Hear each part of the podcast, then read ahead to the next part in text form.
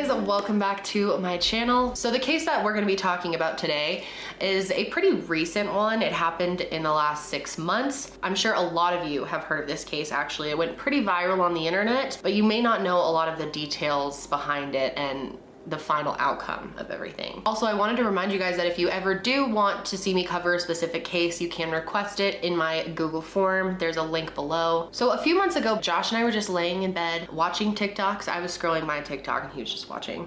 And I came across one from Seattle of these teenagers who had discovered this suitcase on the beach. And it looked like there was possibly something really sketchy in this suitcase. Right off the bat, I could tell just by the way it looked. And I remember at first Josh was like, this is probably fake. There's so much fake stuff on TikTok. And of course there is, but I don't know. I just had a feeling about it. Just, it seemed really real. And it turned out that it was real. So let me back up and explain this a little more for those of you who haven't seen the video. So there is this app called Randonautica. It's an app that's advertised as the world's first quantumly generated choose your own adventure game. I'm sure a lot of you have heard of geocaching, uh, which is kind of like treasure hunting in a way. You're out looking for a certain thing and there's normally a puzzle to complete, and it's kind of like a scavenger hunt that's set up as a game for people to play. This is really different though. This is all done with manifestation. And if you haven't heard of manifestation, it's the idea that if you think of something strongly enough and really believe that it will happen or that it will come true, the idea is that energy attracts like-minded energy, essentially. So you can attract good things into your life by manifesting them. So how it works with this app is you're supposed to imagine something that you want to see. Maybe that's answers to something going on in your love life, or you want to find something paranormal, you want to be creeped out. Whatever it is that you want to come across, you're supposed to try to manifest it. And then this app tells you a location to go to. And sometimes when people go, they have actually come across things um, that I don't know if they're coincidences or, you know, if it is staged or if it actually does work and they're manifesting these things. It's kind of one of those things where it works a very small percentage of the time, and when it does, it's kind of like, wow, but most of the time, nothing really happens with it. So once they give you the coordinates, people go and then look at the coordinates, and then the thing to do has been to film yourself going to these coordinates for TikTok. So this app is apparently programmed with quantum physics and spirituality in mind, which I don't know how you can program with spirituality, but interesting. For example, some people have manifested things such as something unexplainable and have come across an armchair just sitting alone in a field. Another girl, I guess, had asked for guidance and she ended up coming across a mirror that said, "It's your time." So I don't know. Of course, we have no way to verify that those things are true. But what happened with this app in this case is just wild, and it could have solved a true crime case. So this happened back in Seattle, Washington on June nineteenth. There was a group of teenagers that were randonauting and filming it for TikTok. So the app ended up taking them to the eleven hundred block of Alki Ave along Elliott Bay. And this is a point across from the main waterfront and Pike's Place Market, which I'm sure if you've been to Seattle, you know what that is. It's very famous there. This is a very popular area. There's a lot of people here at a time. And I'm surprised they were the first to come across this, honestly. So at one point they go down by the water and they realize that they have found a suitcase up on all these rocks. This video, I believe, is still in some places around the internet. I think it's been removed off TikTok due to the family's request. So I'm definitely not gonna be playing it in this video, but they came across this suitcase propped up on a bunch of rocks. And at first they were really excited that they had found something. That's the whole point with this app, is to kind of go viral by having a cool experience and being able to share it on TikTok. But when they went up closer to the suitcase and started to try to unzip it, they could smell that there was something decaying inside. So they ended up using a stick to kind of poke at the suitcase and flip it open. And when they did, it was filled with garbage bags, gray garbage bags. And it was filled, and it was kind of all separated and lumpy, kind of packed into the suitcase. Of course, when they saw that, they were pretty freaked out. You could hear them in the video being like, oh my God, what is this? And like I said, right away, I thought it was a dead body. And I just thought, it's possible that they're faking this, but would someone really go to that extent? And it looked so real. Their reactions were so real as well, and I wasn't surprised when later on we found out that there were two bodies in that suitcase. So luckily they didn't mess with the suitcase any further because that would have been really bad. Uh, and they called the police right away. And police actually took a couple hours to get there. There's been some criticism at them for that. But of course they didn't know what was in the suitcase. All they're hearing is that there's a suitcase washed up on the beach. So they didn't necessarily get a report that there was a dead body found. But the police finally did get there and found out that there were indeed two bodies found in the suitcase. Now it is back there across this popular recreation path on those rocks where police recovered human remains on Friday. And because it had gone so viral on TikTok and people wondering if it was real, they had to make a statement about it, and they confirmed that there were two bodies found in there and that a group of teenagers playing on a phone app had actually come across it by accident. Seattle police wrote detectives are investigating several bags containing human remains. And I guess this all happened the day before it was actually posted to TikTok. They waited a day to post it, and I'm surprised that they even ended up posting it. It's very odd that they made that decision and that the police didn't ask them not to post it, but they did. And I guess this is somewhat of a good thing because I'm sure not as many people would have heard of this case if it wasn't for that, because it did help the case get a lot of eyes on it. But a lot of people didn't look more into the case after that. They just know that there were these bodies found, and since then we have found out a lot of information. So first of all, obviously these remains were taken in for identification, and they were able to identify them. The remains belong to two people. One of them is named Austin Wenner, and he was twenty-seven years old, and the other was a woman who's named Jessica Lewis, who's thirty-five years old. And this is very scary and sad, but it was discovered that they were both shot and dismembered before being put into the suitcases. So let me go over what information is available on Austin and Jessica. So Austin went by the name Cash, or Cash Money, according to his social media, and he went to Kent Washington High School. Now these two had been in a relationship for eight years, which is a really long time, and their family members said that they had been through a lot of shit in that last eight years and have had a lot of tough times together, but have stuck together through it all, and that they had a really strong relationship. They were just inseparable, you know, through the, the good times and the hard times. If you got one, you got the other, and they were just in sync with each other like that. I want, I want people to know who they were, who they were, and they were good-hearted people. Those who knew Jessica said that she was a beautiful person inside and out. She was described as being a ray of sunshine, just very friendly, smiled a lot. Her friends and family said that she was very caring and loving towards other people. Also, she was a mother to four children, and I wasn't able to figure out their exact ages, but they are all on the older side. Two of them have already graduated high school, one's in middle school, and one of them is old enough to know what's going on with this whole thing. At the time, Jessica was working at a place called Laura's Adult Family Home, and it's an assisted living facility for adults with disabilities.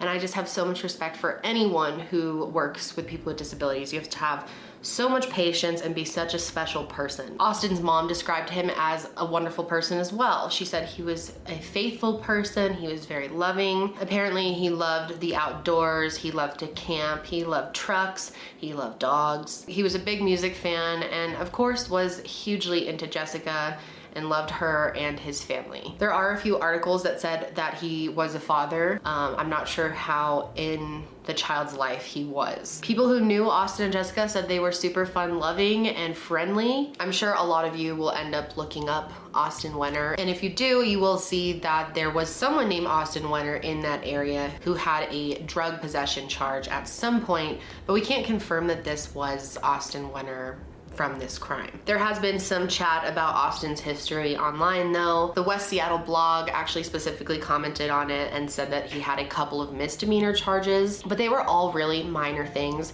For example, at one point he was walking and he crossed during a red light, crossed the street, and a cop stopped him for doing that. Another time a cop found that he had a shaved key, and a shaved key can be used for carjacking.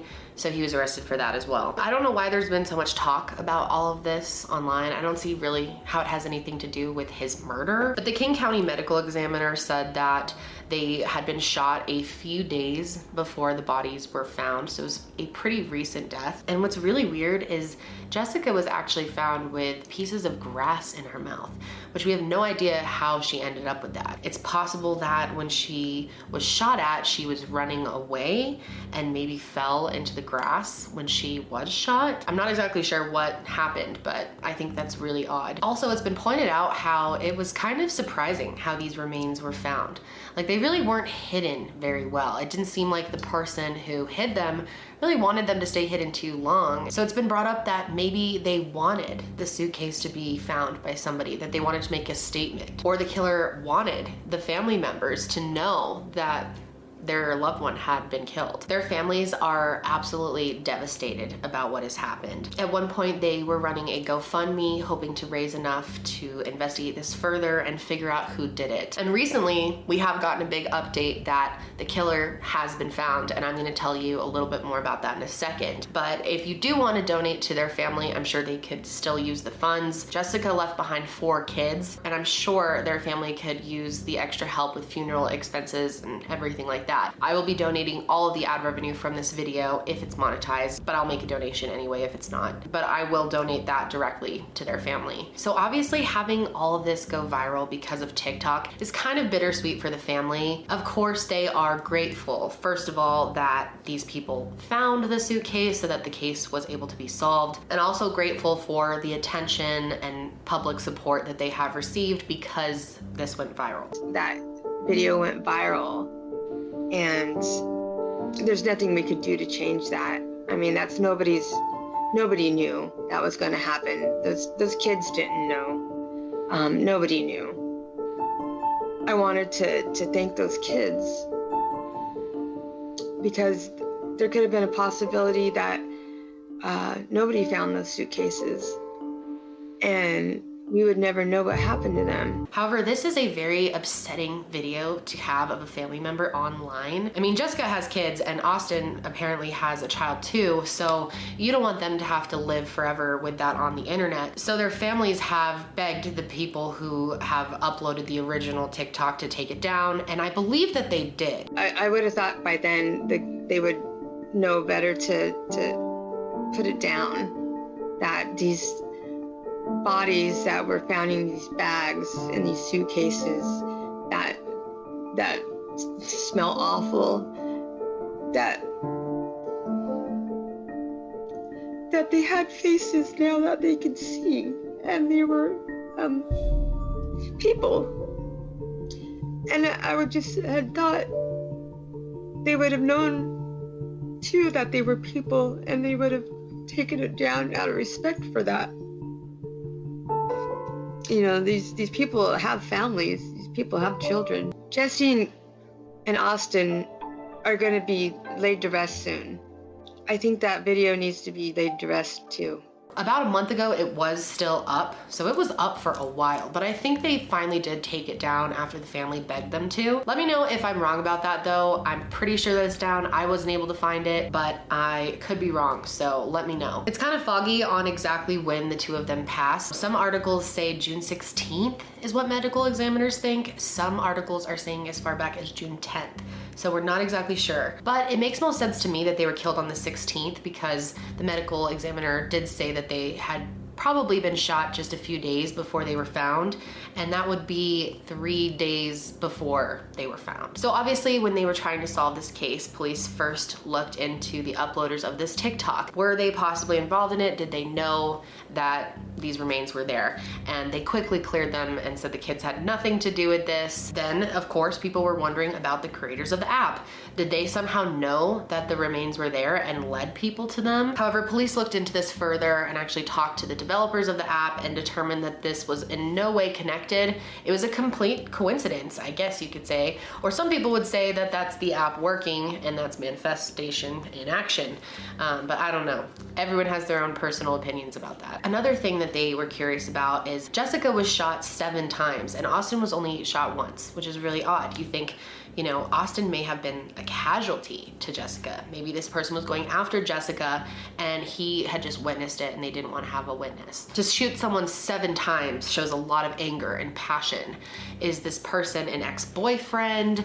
Is it someone who she was fighting with? But very recently, on August nineteenth, we found out that it was actually their landlord that killed them. His name is Michael Lee Dudley, and he was charged on August twenty-fourth with two counts of second-degree murder in connection with the deaths. And they definitely have strong evidence on him, and his bail is set at five million dollars. So all the information isn't completely out yet, and we don't for sure know the motive, like I said earlier, but it's likely that it was a possible rent dispute. Apparently, they were living in a house that Michael owned, and they couldn't afford their rent, which was fifteen hundred dollars a month, and they kept struggling to pay it, and were often fighting with him over it. Also, Michael is claiming that they were stealing from him and that they had locked him out of the house in the past. Unfortunately for him, though, those are not good reasons to kill somebody or two people and then try to get away with it. So Michael ended up explaining to police that on June ninth, the three of them got in a really big argument over him saying that they needed to move out. He was not happy with Jessica and Austin as tenants, and he told them that they needed to leave, and they got in a big fight. But on that day that they were fighting, a neighbor actually overheard Austin say, "Please don't do this, just let me leave." And when they searched the house, they actually found blood and bullets in the couple's room that they had stayed in, which is kind of confusing since Jessica was found with the grass in her mouth. We still have no idea how that happened, and now we know that the crime took place inside. Now, like I said, we can't confirm one hundred percent that this is the actual motive for killing them. There might be more to the story than we are hearing. This is very early on in the case. So far, there haven't been any other suspects named, but it's possible that Michael had help, and they They are considering that he could have had help at least with disposing the bodies. And when it comes to Michael, he has a really shady past. It's not like he was a nice guy and then just did this out of nowhere. A woman named Marlise Gordon has come forward to say some things about Michael. She was in a relationship with him from two thousand twelve to two thousand sixteen. She said that Michael is extremely smart, he's very well connected in social circles, and that he has a very intense personality. No shit. She also said that he had been abusive to her in the past. So clearly, he can be an aggressive person. I was shocked at what he did to me, and can still see the the evil in his face started to hit me and grab my hair and grab my head and my hair, and he threw me on the floor and and hit my head into the hardwood floor, and then he was throwing me around and threw me and my stuff out on his patio, out out the door and on his patio, and then came out and hit my head into the patio and did that with one hand, and he was holding a gun in his other hand. Also in two thousand sixteen, Michael was arrested and charged with assault. Now what's interesting is even though Michael's bail is set at five million dollars, apparently this guy knows a lot of people and has a bunch of connections, and Marlise is worried that he has enough connections that he might get some donations and could possibly round up five million dollars and be bailed out. But hopefully we do see justice for Austin and Jessica eventually. Of course, this is really early on and the trial hasn't even started. We'll never be the same. I'm devastated. I'm heartbroken. Comes to show you that there's a lot of evil in the world, and we need a lot of people to be praying for lost souls out here. The whole thing went down really, really bad. This has really shook the, the neighborhood. We're all just shocked. But as of right now, that's all we know. It sounds like they were killed over a rent dispute. And if that's the case, that's just crazy to me. To have that type of anger in you, where you would be willing to murder two innocent young people over something like that, no matter what they were doing, is so amazing to me. And it makes you wonder, has he snapped before? Has he killed anyone else in the past? That is going to be it for me today, guys. Thank you for joining me for another episode. And make sure you follow the show on Spotify and Apple Podcasts. It really does help me out. If you want to watch the video version of this show, you can find it on my YouTube channel, which will be linked, or you can just search Kendall Ray. I will be back with another episode soon, but until then, stay safe out there.